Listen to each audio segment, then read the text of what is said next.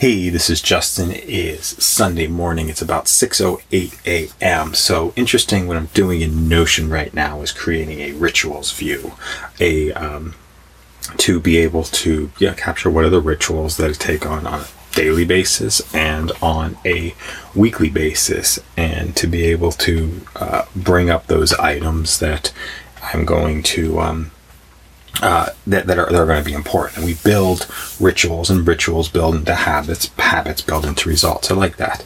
Uh, build rituals, yep, and then rituals build into habits, and habits build into results.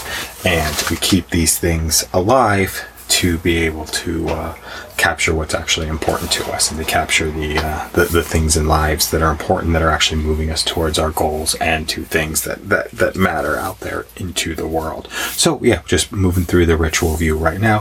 One of my rituals, create five uh, audios a day on SoundCloud. That's what we're doing here, right? Just moving through those rituals to create stuff that can actually matter to us out there into the world. Have an amazing day.